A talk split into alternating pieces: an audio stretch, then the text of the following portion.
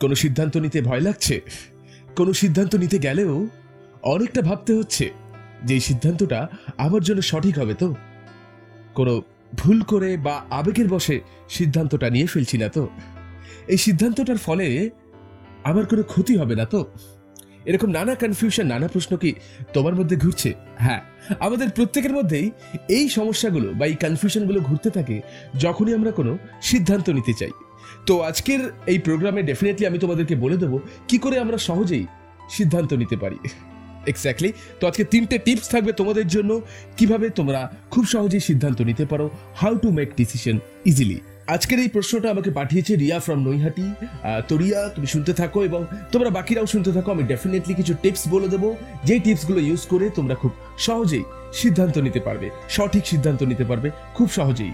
কারণ এরকম সমস্যার সম্মুখীন আমরা প্রায় প্রতিনিয়তই হতে থাকি। সিদ্ধান্ত নেওয়ার ক্ষেত্রে কনফিউশনের শিকার আমরা প্রায় প্রতিনিয়তই হই, তাই ডেফিনেটলি এই প্রোগ্রামটা স্কিপ না করে শুনতে থাকো। আশা করি তোমাদের ভালো লাগবে।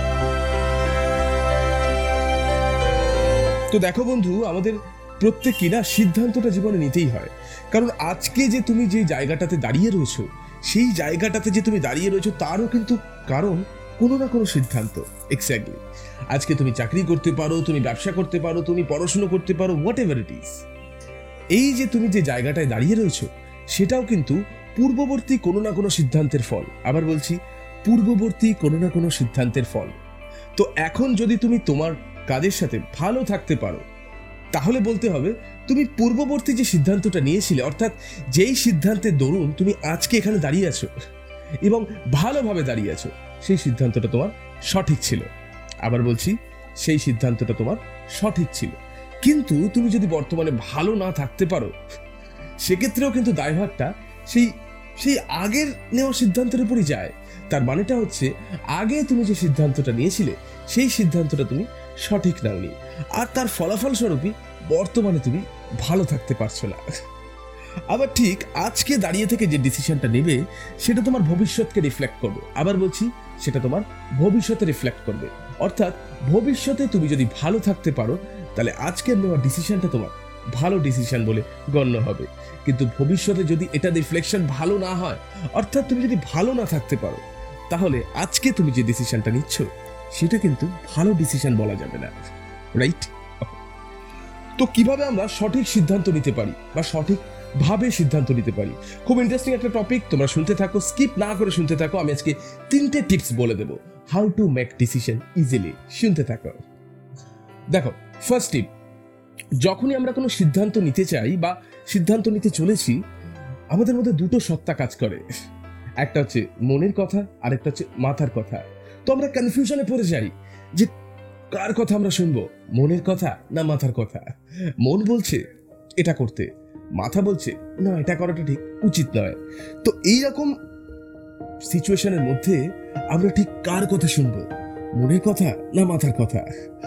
দেখো বন্ধু, যেই সিদ্ধান্তটার উপর তোমার ভবিষ্যৎ দাঁড়িয়ে আছে, আবার বলছি, যেই সিদ্ধান্তটার উপর তোমার ভবিষ্যৎ দাঁড়িয়ে আছে, সেই ধরনের সিদ্ধান্ত নেওয়ার সময় চোখ, কান, বুঝে শুধু মাথার কথা শোনো। আবার বলছি, যেই সিদ্ধান্তটার উপর তোমার ভবিষ্যতের অনেক কিছু নির্ভর করছে, সেই সিদ্ধান্তটা নেওয়ার সময় শুধু মাথার কথা শোনো। সেখানে মনকে অত ইম্পর্টেন্স দিও না। কিন্তু যেই সিদ্ধান্তগুলো তোমার ভবিষ্যতের উপর অতটা এফেক্ট করবে না, কিংবা তোমার ফিউচার ডিপেন্ড করবে না, সেই সিদ্ধান্তগুলোর ক্ষেত্রে তুমি ডেফিনেটলি মনের কথা শুনতে পারো। একটা ছোট্ট এক্সাম্পল দিয়ে ব্যাপারটা আমি একটু ক্লিয়ার করে দিই ধরো, তুমি এখন একটা চাকরি করছ। এই চাকরিটা তুমি চেঞ্জ করে অন্য একটা চাকরিতে যেতে চাইছো বা অন্য একটা চাকরি করতে চাইছো। এটা তোমার মন চাইছে। কিন্তু এক্ষেত্রে কিন্তু তোমাকে মাথার কথাকে একটু প্রায়োরিটি দিতে হবে বস বিকজ যেই চাকরিটা তুমি করতে যাচ্ছ বা করতে চাইছো, সেই চাকরিটা করার মতন যোগ্যতা বা সেই এক্সপিরিয়েন্সটা কি তোমার রয়েছে? যদি সেই যোগ্যতা বা এক্সপিরিয়েন্সটা তোমার না থাকে, তাহলে কিন্তু বস তোমার সেখানে গিয়ে খুব একটা লাভ হবে না। বোঝাতে পারছি? শুধু সময়টাই নষ্ট হবে।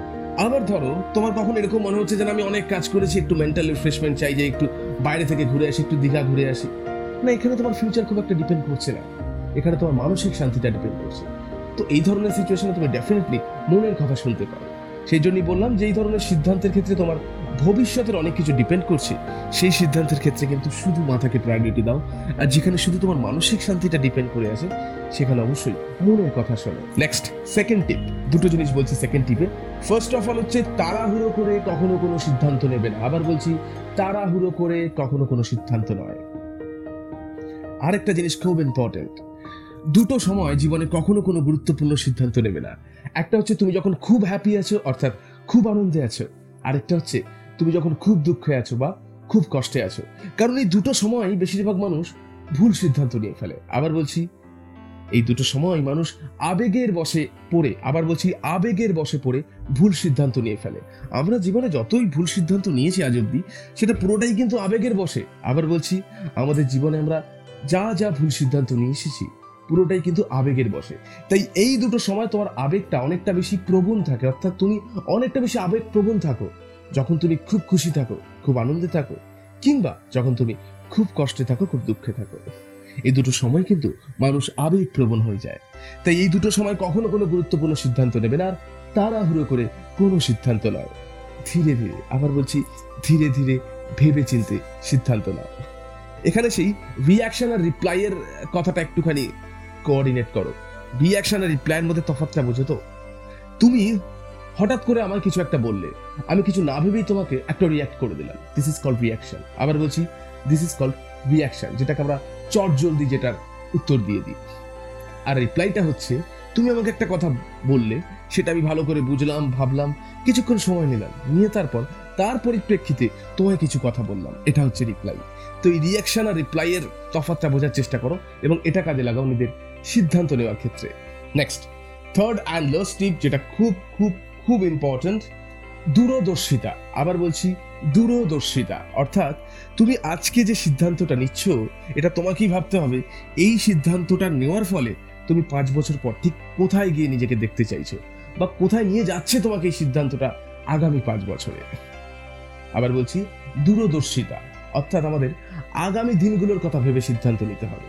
অর্থাৎ বর্তমানে তুমি যে সিদ্ধান্তটা নিচ্ছ, সেই সিদ্ধান্তটা তোমার আগামী দিনে তোমায় কোথায় পৌঁছে দিচ্ছে? কোথায় কোথায় দাঁড় করাচ্ছে তোমায়? এটা কিন্তু তোমাকে ভাবতে হবে বন্ধু, সিদ্ধান্ত নেওয়ার সময়। তো এই ছিল আজকের কিছু টিপস যে টিপসগুলো ইউজ করে তোমরা ডেফিনেটলি সঠিকভাবে সিদ্ধান্ত নিতে পারবে, সঠিক সিদ্ধান্ত নিতে পারবে এবং খুব সহজেই নিতে পারবে। আশা করি তোমাদের এই কন্টেন্টটা খুব ভালো লেগেছে, আজকের প্রোগ্রামটা খুব ভালো লেগেছে। যদি ভালো লেগে থাকে তাহলে অবশ্যই লাইক করে দিও কমেন্ট করে দিও শেয়ার করে দিও। তোমাদের লাইক কমেন্ট শেয়ারটা কিন্তু খুব খুব খুব জরুরি। আর অবশ্যই আজকের জন্য বিদায় নিচ্ছি। তবে কথা দিয়ে যাচ্ছি, আগামী রবিবার আবার ফিরে আসব। তোমাদের কোনো একটা সমস্যা নিয়ে সমাধান করতে।